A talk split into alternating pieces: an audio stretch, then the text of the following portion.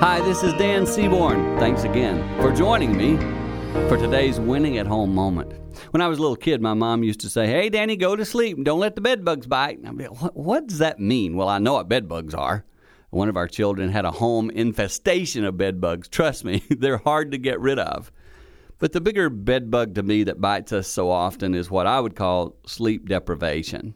We just don't get enough of it. Do you know what it's like when your kids don't get enough sleep? Oh, yeah, you do. Do you know what it's like when you don't get enough sleep? Mm hmm. Same thing. We're short, we're quick tempered, we're ill with each other.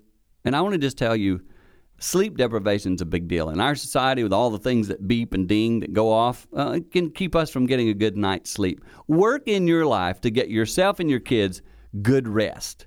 Good sleep makes a huge difference. That's a little tip that will help you win at home.